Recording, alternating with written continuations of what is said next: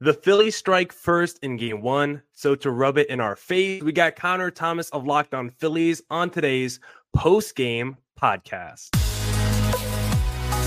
You are a Locked On Diamondbacks, your daily Arizona Diamondbacks podcast, part of the Locked On Podcast Network, your team every day.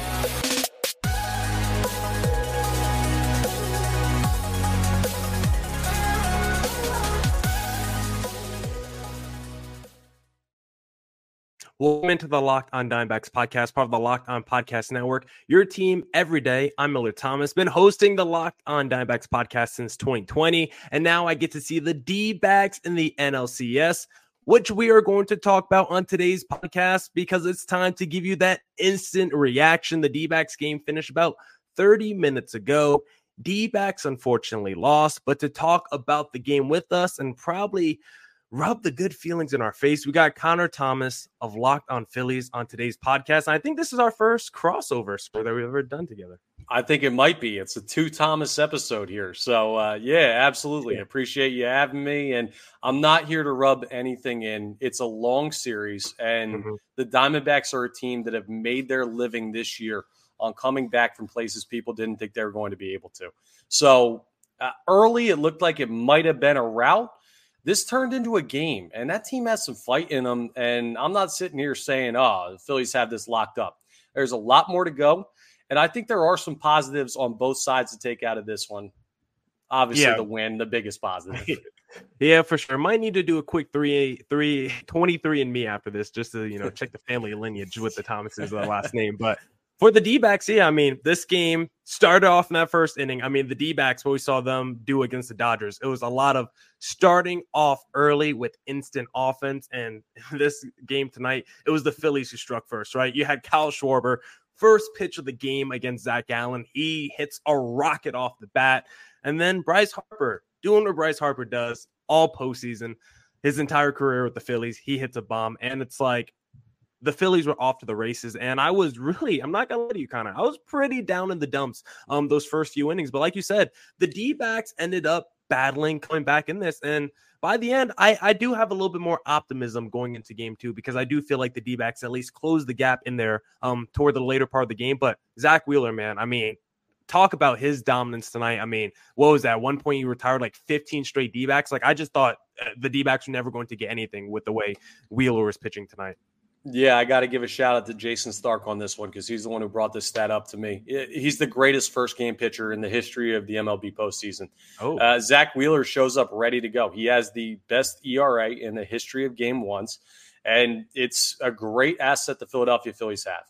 And I mean, you can't say enough good things about what he's done for this team this postseason. And the fast start, it's great for the offense. I also think the crowd has something to do with it. Now, series don't start. This is the old axiom, right? Hmm. Series mm. don't start until a road team wins a game. So while it is a great win for the Phillies, I'm very happy about it. If you're a Diamondbacks fan, the thing to hold on to is you're not supposed to win at Citizens Bank Park. You're supposed to defend your home turf and find a way to steal the final game of the series if you need to. And this was the expected result, but it was tighter than what it looked like early. And Turns out the Phillies needed to get on it early, or they would have been in trouble late in this one. It, it was a really good start, great starting pitching, and Zac Gallen. I, I don't know what it is because he was so good early mm-hmm. on in the postseason. 2 and 0 record coming into this game with some great numbers. Just one of those moments where he didn't have his best stuff tonight. Yeah, in the last like month and a half for Zac Gallen, we started we start to see these cracks where he just gave up more home runs. He was less consistent. Had a bunch of games where he gave up like four, five, six earned run games, and I don't know what happened to him really in the second half of the season. This guy started the All Star game, you know, in the first half, and at one point was the Cy Young favorite like three fourths of the way through the season, and he was good through his first two turns in the postseason. But I think we saw tonight, um, that second half Zac Gallen creep in, and I did wonder like why he was left out there so early. Like, were the D back kind of just saving their bullpen for the rest of the series, knowing how that first inning went? Like, did they think this was just going to snowball out of control? Because after Zac Gallen gave up that Trea Turner double when they were already down like two or three runs, like, I would have been okay taking Gallen out of the game at that point, going to the pen, because then all of a sudden, if Domo still hits that dinger later on, I don't know if he does, but if it's like a 3 2 ball game going to like the sixth, seventh inning, like that just has a different tenure than the D backs being down three runs entering those later innings. I would have potentially liked to see Zac Gallen come out the game a little bit earlier. And then you could have also saved him later in the series and maybe throw him back out there for game four. Yeah, I'm surprised they didn't. It felt like one of those where it's like, okay, again, game one losing as the road team doesn't kill you in a series. Game one mm-hmm. losing as the home team changes the whole dynamic yeah. of everything. So I understand leaving him out there. And also, you know, the D backs bullpen, 20th eh, in the MLB this year in the regular season in ERA. So it's not the greatest unit out there. So I understand trusting your starter, but it was a little strange there. Uh, you survived the. If you had gone to the pen in the third inning, say, when he was giving up all those home runs, and he started to seem to lose command a little bit. You're trying to ask for six innings worth of bullpen relief with a seven game series. That's a tough thing. So I think, uh, honestly, like Zac Gallen made mistakes tonight. He wasn't great. He wasn't the guy you saw when he was in the Cy Young race, but he ate innings. He battled enough to save the bullpen, and you live to fight another day. You just wish you would have gotten more out of him to start. And I love what the Phillies did offensively, jumping on him early from the first pitch. Yeah, and I want to ask you, how do you feel about the Phillies bullpen? Because I think we trust the Alvarados of the world. I do like the Seranthony Dominguez's, but I I know they said the stat, you know, during the broadcast, like Craig Kimbrel has never like uh blown a postseason save, but I used to watch him on those Boston Red Sox runs in the postseason, and he might not have blown a save, but there was a couple of outings where you know the Red Sox might have been up three runs, and then they left the game with a win, but it might have been only a run, a, a one run win at that point of the game. So Craig Kimbrel can definitely get you a little shaky and you know raise the nerves in that ninth inning, despite him never blowing a save. So how do you feel about that closing situation with Kimbrel? I feel great about the makeup of the guys, the resume of the guys in the pen, the stuff they have. Like that's the thing. Bullpen innings are never going to be easy. When you get this deep into the postseason, you're expecting to play tight games, and the end game is the result. And what a lot of fans get caught up on, and I can't blame anybody. I was stressed out at the end of that one as much as anybody, but uh, you can't get caught up in the way you get there. If they can get you to a winning result, that's what matters. Uh, Kimbrel's shaky sometimes but he's going to be a Hall of Famer one day for a reason. More often than not, he gets you to the result you want to. And this bullpen's deep. You got other guys you can go to. I really like the Phillies bullpen unit. And as long as they hold it together, uh, I think they're an asset to this team. They're not the greatest asset. The deeper the starting pitching can go, the better. But that's any team at this point in the postseason. I really liked what I saw tonight, battling through guys that didn't have their best stuff. And you still get to where you need to be, which is a 1 0 series lead. Yeah, when we talk about the makeup of this team, um, there's just been a lot of discussion like surround the Phillies about how this team is more built for the postseason as opposed to maybe that 162 game grind. Like, do you kind of agree with that? Like, what do you think about that sentiment? Because when I look at the Phillies team from an outside perspective, I'm like, yeah, of course this team is going to be a beast in the postseason. They got stars up and down their lineup. They got two frontline starters. They got good guys at the back end of the bullpen. Like, no duh, this team is built for a postseason setting. Yeah, the issue with this team all year was kind of uh, I don't know if I want to say top heavy, but it was just if you're going to go somewhere, your stars have to produce. The top half of the lineup has to be great. And there were points in the regular season where you had guys banged up. I mean, you were waiting for Bryce Harper to come back and turn into himself again. And over 162, sometimes stars slump. Everybody does it. Even the guys who are going to take home MVP trophies this year had stretches of the season where they weren't themselves. But in the postseason, when you shrink that sample size down to needing to win 13 games as a wild card team to win a World Series, well, your stars can make that much more of a difference. And the Phillies have had a lot of faith in the guys they're paying hundreds of million do- millions of dollars to show up in October. And they've also built their team around guys that have perennially done it. Like Bryce Harper is incredibly clutch. Trea Turner is about as consistent as you can get over his career. And some of these other guys have been in spots where they've risen to the occasion. So, yeah, they're built for October, and this was always the goal. So, so far, mission accomplished, but a long way to go until the main goal is accomplished. And that takes taking this series. Yeah, and of course, you know, the D backs got their own main goal that they're trying to accomplish. So they're going to need to slow down those stars of the Phillies. And one of those stars that we're going to be talking about here in a second is Bryce Harper, because that man is the scariest guy to face in the postseason right now. But if you want a star to wear on your body, you need to go get you some bird dog shorts because Bird dogs make you look good. Bird dogs stretch khaki shorts are designed to fit slimmer through the thigh and leg, giving you a truly sculpted look. You'll look like a Greek Adonis wearing these things. Bird dog shorts do the exact same thing as a Lululemon, but fit way better. They fit way better than regular shorts that are made of a stiff, restricting cotton. Bird Dogs fixed this issue by inventing cloud knit fabric that looks just like khaki, but stretched so you get a way slimmer fit without having to sacrifice movement. That's why I love these things because I'm all about comfortability, and nothing is more comfortable than my Bird Dog shorts, and they smell fantastic. Bird Dogs use anti stink sweat wicking fabric that keeps you cool and dry all day long. These things are perfect for any occasion, the gym, the grocery store, or even a wedding. So, Go to birddogs.com slash lockedon MLB or enter promo code lockedon MLB at checkout for a free Bird Dogs water bottle with your order. That's birddogs.com slash lockedon MLB for a free water bottle at checkout. You won't want to take your bird dogs off. We promise you. And don't forget to catch every D backs and Phillies pitch on their hometown broadcast when you download the Sirius XM app and search up Diamondbacks. All right, back here on the Locked On Diamondbacks, Locked On Phillies crossover. Of course, talking about game one, talking about the NLCS series. And I want to talk a little bit about the stars in this series because we saw one star continue to crush it for the Phillies. Bryce Harper. I mean, I mean, since the Phillies have signed him, I mean, that's probably been arguably the best signing in, in baseball uh, for the last couple years, especially when you think about his postseason performances. Absolutely dominant. Once again, on a tear. This postseason, I just want to ask why do people keep pitching to Bryce Harper? I said on my preview podcast yesterday, let's stop. Uh, if it's like the first inning, maybe you pitch to Bryce Harper. Of course, game one showed not even in the first inning you pitch to Bryce Harper. At no point during the game, early in the game, base is empty. I don't care about the situation. Never pitch to Bryce Harper, especially when you have a man like Trea Turner on second with first base open. Just never do it. Why are teams continuing to pitch the most dangerous man on the planet? I don't have an answer for you. I, I, was sitting out and I was watching the game with a buddy who I played college baseball with. He knows the game well. And we kind of said it at the same time. He's reaching like prime Barry Bonds level yeah. of don't pitch to this guy. Now that's postseason. Like mm-hmm. nobody without the aid of maybe a little help outside the game is turning into Barry Bonds anytime soon. But it, honestly, uh, I talked about it too. I was on the air on the radio today and – the lineup was interesting to me for the Phillies because Alec Bohm has not been great in the postseason. And you had him batting cleanup behind Bryce Harper. And I thought that that might have been a bit of a mistake by Rob Thompson because you're opening up the chance to work around Bryce Harper to get to a guy who hasn't had that much success. Mm-hmm. And instead, the Diamondbacks decided we'll see how we can do against him.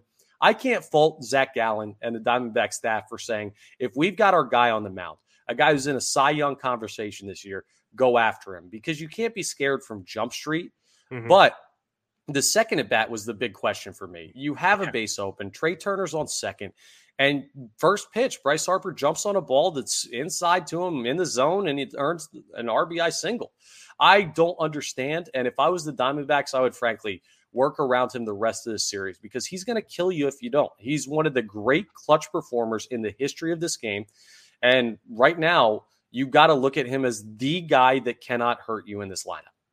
Yeah, and that's everything I said going to this series. I don't care if mm. it's the Schwarbers or the Trea Turners because there's a lot of talented dudes in this Phillies lineup. I was like, the one guy that cannot beat us is Bryce Harper. He is the catalyst to everything. And of course, those guys can be independent outside of Bryce Harper, but he just feels like the emotional leader of that team. And if he's struggling or if you're just walking him every time, I think that could, you know, change. I think that could just change the whole demeanor of everything. And the D backs just never did that. Like you said, Alec Bohm, he was batting after this game, he's batting 167 in the postseason. It's like, how do you not, we're first base right. open, not just walk Bryce Harper? Um, don't really get that really big point of contention with me with the D backs manager, Torey Lovullo, after that decision tonight. But, you know, going to the series, like, Corbin Carroll's going to have to kind of match like a Bryce Harper a little bit because against the Dodgers, I was like, Corbin Carroll has the potential to look like the best player in that series. And I think after it, I mean, considering Mookie Betts didn't get one hit, Freddie Freeman also only had one. Like I think Corbin Carroll did walk away as the best player in that series. But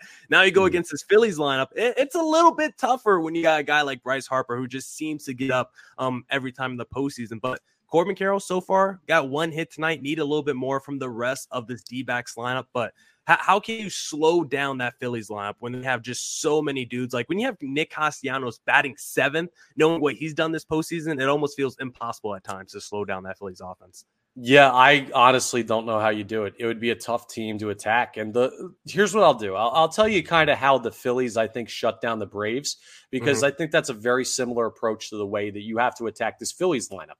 Those two teams are more similar than they are different. And the way that the Phillies got through the Braves is excellent starting pitching with strikeout stuff. Uh, you can't allow them to put the ball in play. You can't allow them to try and get momentum. Early, you have to get through those first three innings with strikeout stuff and have a really good start from somebody that gets you to the fifth or sixth inning where you're still in the game. Because if you have what you had tonight with Zac Gallen and the Phillies jump on you early, the Phillies starting pitching is too good. You cannot come back against a guy like Zack Wheeler or Aaron Nola or the bullpen when they're on. It's really, really tough to attack this lineup because of how deep they are. And it's a tough mm-hmm. thing. Now, I will say, right, uh, comparing Corbin Carroll to Bryce Harper at this point, it's almost unfair to Corbin Carroll because he's such a young player. Like one yeah. day, could he be that guy? Absolutely. And I love him as a player. I think he's a guy you can build a team around. But the Diamondbacks, it's a weird thing. The Diamondbacks are in such a similar spot to where the Phillies were last year. The mm. final wild card team, you work your way in, you knock off two division leaders. The only difference is this Phillies team is not the Padres team that we got to face last year. This Phillies team is much more complete and they've been here before. It's a really tough spot for a young team, but it's a spot where a lot of lessons can be learned. And there's two ways you can take this, right? You can learn lessons over this series and you can lose and you can say next year we'll come back and we'll get after it. Or you can learn lessons quickly and you can make adjustments over the course of the series and you can see guys grow into their own in the moment and you could give the Phillies a run for this thing. So, yes, there's some growth that needs to happen with a young team like the Diamondbacks. It doesn't mean they're less dangerous. And the talent level that you have with a Corbin Carroll, and Christian Walker, and all these guys who are going to make a difference in this series for Arizona. It's still something that could show itself in this series for sure. And you saw glimpses tonight. Yeah, I was going to say, I think we saw at least a few adjustments from these D backs batters throughout the game. Um, got a little bit more comfortable against Wheeler. And then once they got to the bullpen, felt like this D backs offense felt a little bit more confident in themselves. And when you watch this Phillies team, like we talked about the bullpen already a little bit, but if you had to go to a bullpen game where it's like game three, a Ranger Suarez or someone is out there and you know he gets shelled early the first three innings, do you trust this Phillies team to give it to your bullpen third, fourth inning and maybe carry you for six more outs or excuse me, six more innings?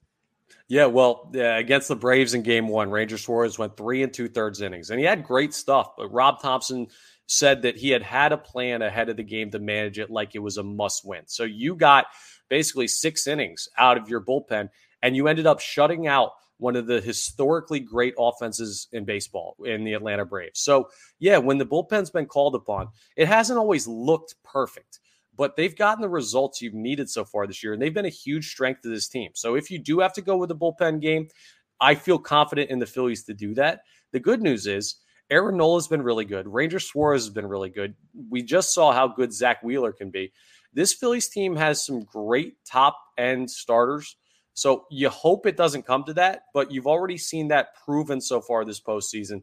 It, goes back to how do you beat this Phillies roster? How do you beat this Phillies lineup? That hasn't been answered yet. That riddle has not been solved. And it's up to the Diamondbacks to find a way to attack one of the more complete teams in baseball. Yeah, and you know, for the next game, for game two, we're going to need Merrill Kelly to hopefully find the answer to slowing down this Phillies offense. And for our listeners, you know, if you want to place a little bet for game two on who you think is going to win, the best place to do that is FanDuel because October baseball is back and can make your postseason debut with FanDuel, America's number one sports book. Join FanDuel today and you'll get started with $200 in bonus bets guaranteed when you place your first $5 bet. Just visit fanduel.com slash lockedon to create your new account. Then you can get in on the action from the first pitch until the final out. Bet on everything from strikeouts to home runs to who will win the game. My favorite thing to do on FanDuel is the same game parlay. It didn't hit tonight, but I like to take D backs money line and the over on runs. I'm hoping in game two it hits. And if you want, and if you don't want to wait the whole game to get a W, predict what will happen in the next at bat with quick bets. So head on over to fanduel.com slash lockedon right now. Step up to the plate this postseason with $200 in bonus bets guaranteed. Make every moment more FanDuel, official sports betting partner of Major League Baseball.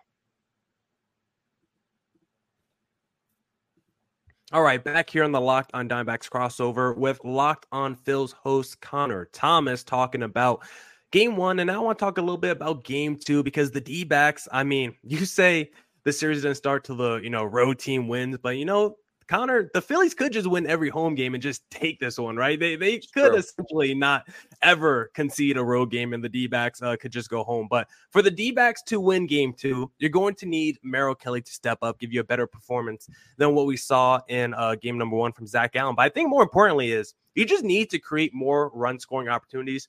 If you just look at the box score, D backs had one run scoring opportunity the whole night. And you're going against a team like the Phillies where they have power galore you got speed from the Stotts and the Trea Turners. Like there's so many ways that this Phillies offense can kill you. The D backs the whole season have really embraced chaos, getting on the bases, using that speed to create havoc. And that's what they need to do. Maybe they have to go back to their roots. Maybe they got to even play a little small ball, right? I think Geraldo Perdomo led Major League Baseball in sacrifice hits. Like if Corbin Carroll gets like a single or a double, like I wouldn't be afraid if the Perdomos of the world lay down a couple base hits, or excuse me, lay down a couple bunts uh, in this game, trying to move runners over, just trying to get runs on the board because I think runs are going to be just so valuable in this series. And for the D backs, you know, if they want to get some easy run scoring opportunities, maybe they go back to a little small ball, try to create havoc on the bases, and use that team speed. Because for the Phillies, I mean, one thing that is a potential weakness, a little vulnerability, is that defense. And if you can, mm-hmm. you know, get some balls over to Bryce Harper at first base, get some balls to Nick Castellanos in the outfield. Um, is he playing outfield? Yeah, uh, he's playing right. yeah, he's playing right field. So if you could get some balls, because there was that one play in game one, um, where it was like, oh, is he gonna catch that? He had to like look over to center field. So if you could get some balls in those directions, because everything was hit to the infield tonight, and they were fantastic. So let's get some balls to Bryce Harper and some Castellanos, and make the defense, uh, you know, throw you out in this game. Yeah, for sure. It's the one spot where the Phillies have been a little bit shaky is the defense. And it was a nice game tonight, but still you, you have a little bit of an issue at first base with Bryce Harper in a position he's not used to. Trea Turner had a couple big errors in game two that you lost to the Atlanta Braves. I'll tell you what was interesting to me tonight is that no one attempted a stolen base. And I these are two teams with some speed out there. You've got stars that can run. But you also have two really good catchers back there, JT Realmuto and Moreno. And I mean, it's just an unbelievable type of cat and mouse game with when do you run? Do you run? I think that could be a huge thing in the next couple of games is who takes advantage of the base stealing and the base paths going forward. It's a lot of there's a lot of intricacies to this when you're playing a game of this magnitude and you're playing two teams who are among the top four in the sport this year. So defense is important.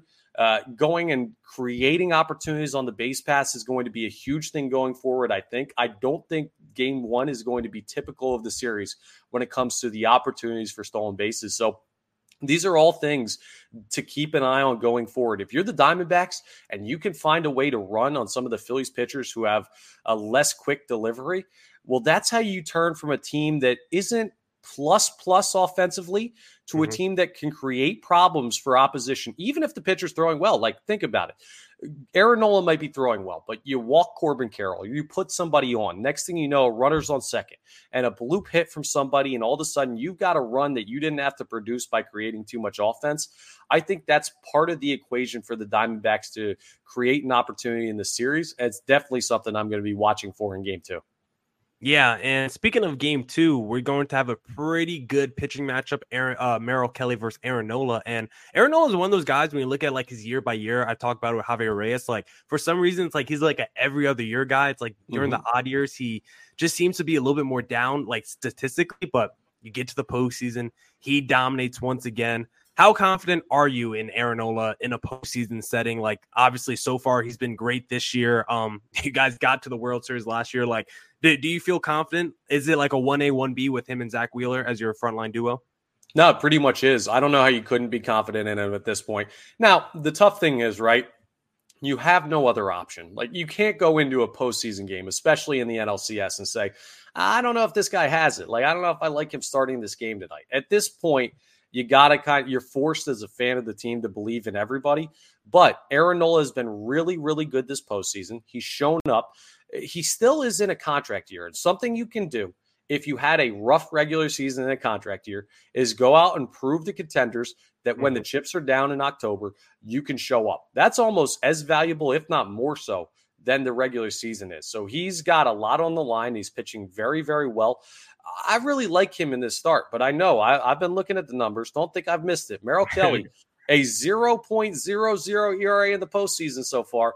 He's been unbelievable in his one start that he's made. So when you look at Merrill Kelly, he's a guy that could definitely give Aaron Nola a run for his money tomorrow night.